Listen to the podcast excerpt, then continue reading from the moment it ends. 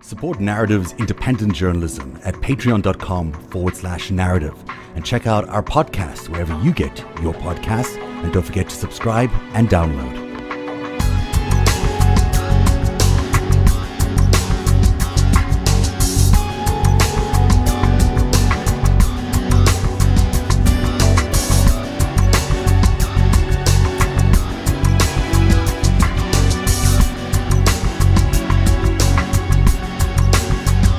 Hey everybody, welcome to Narrative Live on a Friday evening. Sorry we were a few minutes late, but we're very excited to be with you tonight because uh, we're continuing our conversation with Steve Hoffenberg, uh, Jeffrey Epstein's former business partner, who's here to keep telling us about Iran Contra and also about Towers Financial. Going back to November 25th, 1986, this is the day that sort of changed the world for Ronald Reagan. It's on that day where he could no longer pretend that uh, the Iran Contra scandal was not beginning to tear away at his presidency. Although not directly involved, Vice Admiral John Poindexter has asked to be relieved of his assignment as Assistant to the President for National Security Affairs and to return to another assignment in the Navy. Lieutenant Col- Colonel Oliver North has been relieved of his duties on the National Security Council staff. I am deeply troubled that the implementation of a policy aimed at resolving a truly tragic situation in the Middle East has resulted in such controversy.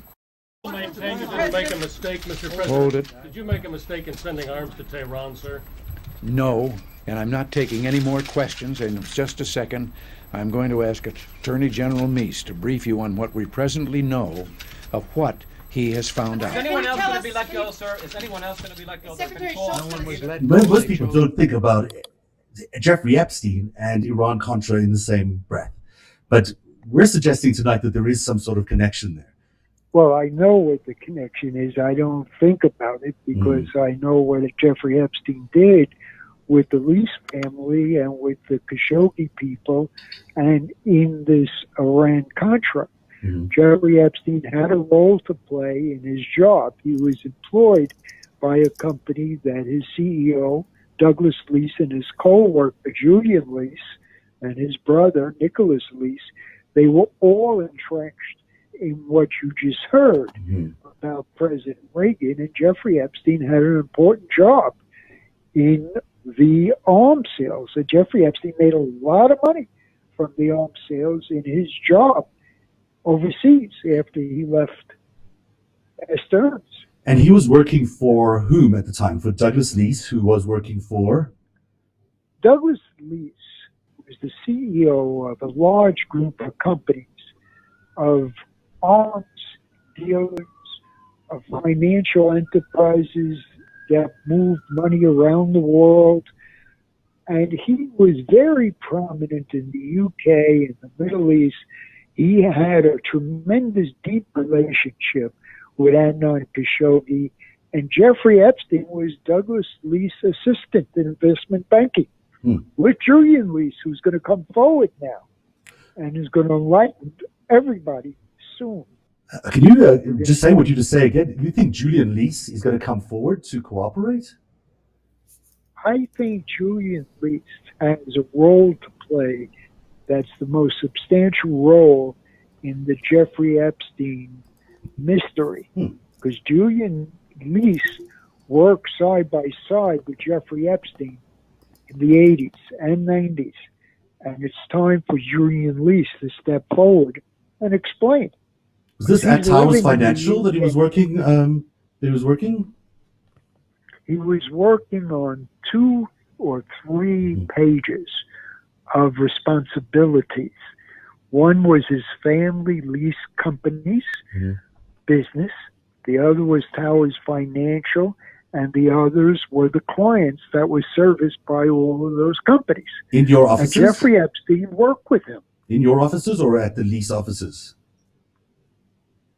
Around the world. Around the world. They didn't work behind the desk. They Mhm. traveled around the world to do their jobs. So let's go back a little bit here. That's big news, by the way, guys. You, you know, Julian Leese is, uh, you know, of the principals who would know what Jeffrey Epstein did all those years. Julian Leese is one of those people who would know what happens, particularly with financial crimes and the arms trade. Steve, you worked there, right? You worked for the Leeses as well. We mentioned this last week, and I don't want to move beyond Leese right now without explaining why your role there was so different from uh, Jeffrey Epstein. Well, I was invited by the Leeses and the others in their circle to do the similar work that Jeffrey Epstein was doing in the sales and intelligence gathering, and I rejected that invitation to participate in that business. And Jeffrey Epstein undertook that responsibility. And others asked me this week, a matter of fact, as to why I rejected it. Because I was offered a lot of money and a lot of opportunity, but I said the crimes were so great in America, different from the different countries around the world where they were operating, that I would not consider participating with them in that business. So you were aware this was going to be criminal. Go ahead. Yeah. You were aware this was going to be a criminal endeavor or could be viewed as criminal. There was no question that once you brought it into America, Mhm. North America, the United States of America, that would be illegal. There was no doubt about it. And it showed itself terribly so with what's taking place now, unfortunately, in the Jeffrey Epstein mystery. Mhm. That's why it's a mystery.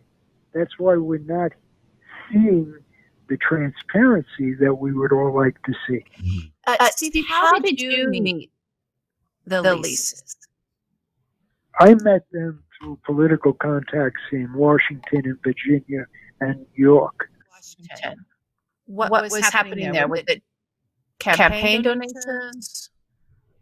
Yes, Leese was very political, and Leese wanted to be more political in the Washington circle, in the inner circle, uh, inside the Beltway.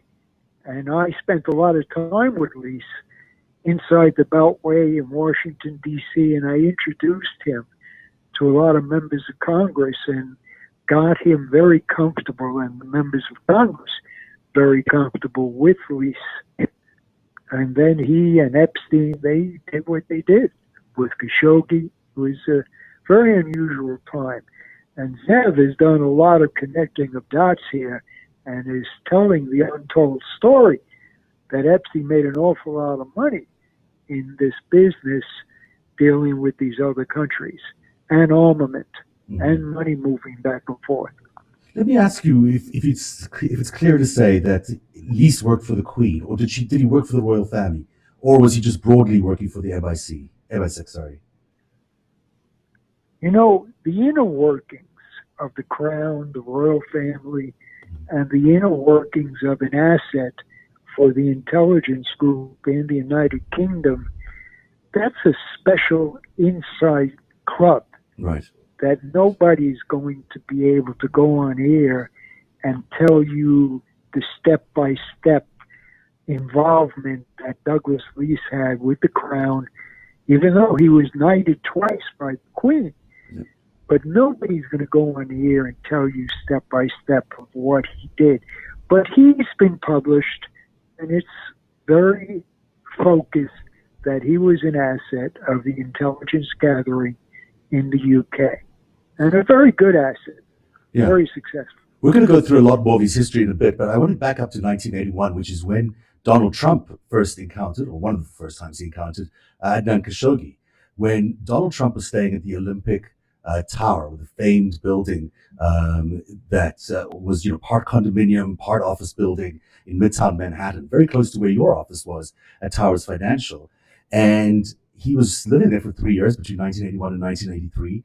And it was this high roller kind of environment. Adnan Khashoggi would throw these big parties, and uh, Donald Trump attended one of those parties, and he immediately, on leaving that party, decided to redo uh, his plans for the Trump Tower uh, because he felt so inspired by uh, what he'd seen. Can you describe what that time was like in the early 1980s as all this foreign money was showing up in America, and, and some of it from criminal or at least uh, not always legal sources like Adnan Khashoggi? Well, you know, foreign money has been in America for a very long time. It didn't get invented in 1981, Right. but the expansion took place on a much faster pace. On the investment side, of foreigners into the New York circle of financiers, that became a very big business Mhm. in the 80s. And it started in the 70s and it kept on growing and increasing. And President Trump was a very fast lane person. He socialized in that fast lane. He knew the people. He went to the charity events. He was friendly with everybody in that circle, did business with them and selling them real estate for decades. And he was part of the group. Mm. Very popular man. He was really a man about town. And there's a really funny story, at least I think it's funny, that those two men, Adnan Khashoggi and Donald Trump, were both declared the uh, the cheapest zillionaires in, in Manhattan at the time because they fell for a spy magazine stunt, which uh, sent them refund checks at, at lower and lower amounts. And only Adnan Khashoggi and Donald Trump, of all the gazillionaires that were sent these checks, were the ones who refunded them. So uh, even though they were very, very rich, they, they still couldn't uh, they could still couldn't resist the refund of 13 cents each in uh, in the 1980s. What does that tell you about these Well, that- gentlemen? That's a funny story, Zev, of describing President Trump as being cheap. He gives away all his salary to charity, the donations to the government. So he might have changed his ways. We'll have to try the stunt again and see what happens. But he he was spending a lot of money at that time. Right. And he was developing an empire at that time. And he was very close to Adnan Khashoggi and Jeffrey Epstein. Very, Indeed, very close. indeed, he was because you know when 1986 rolled around, uh, he gets uh, he gets first find that he's going to get that yacht. You know that really incredible yacht that Adnan Khashoggi had. In 1986, he got the sign. He only finally actually got it in 1988, but in 1986 he got the uh, indication that he was going to get it. Um, and that, that's one of the first times we've begun to realize that there is such a deep financial relationship between Adnan Khashoggi and Donald Trump. Do you know to what extent they were involved in business together? they had uh, business arrangements and they were friends. And Adnan Khashoggi had an extraordinary personality of friendship with people. Everybody liked Adnan Khashoggi. He was just that kind of a person. He was a very, very humble, very nice person. And President Trump liked him. And Adnan Khashoggi liked President Trump. I mean, they were friends. In fact, the story goes like this: Adnan Khashoggi loans fifty million dollars uh, from the Sultan of Brunei, um, and he he then reneges on that loan, and it's in that loan de- default that the Sultan reclaims the yacht, and he sells the yacht to Donald Trump. That seems to be like a scheme. It doesn't seem like that's really what happened. It seems like the Sultan of Brunei, maybe, and Adnan Khashoggi were trying to figure out how to get the assets out of the Khashoggi estate as he was about to declare bankruptcy, and that Donald Trump may have participated in that. What do you think? Well, that's a very, very unusual question Mm-hmm. about moving that asset out. There's no question that the boat, the yacht, was part of the collection of assets. And there was no doubt that Adnan Khashoggi was in financial stress and he was facing problems. But the question of how to remove the asset from the estate and satisfy a creditor of the estate, that is a very interesting point of law Hmm. because you can't do that in America. Right. You could do that in the Middle East, but that transaction took place in New York City. The transfer of the yacht took place in New York City. It probably was registered outside of America, but the yacht was docked in New York City, so it would have jurisdiction and venue. Hmm. And it definitely was in the estate, and it was then out of the estate. So your allegation is serious.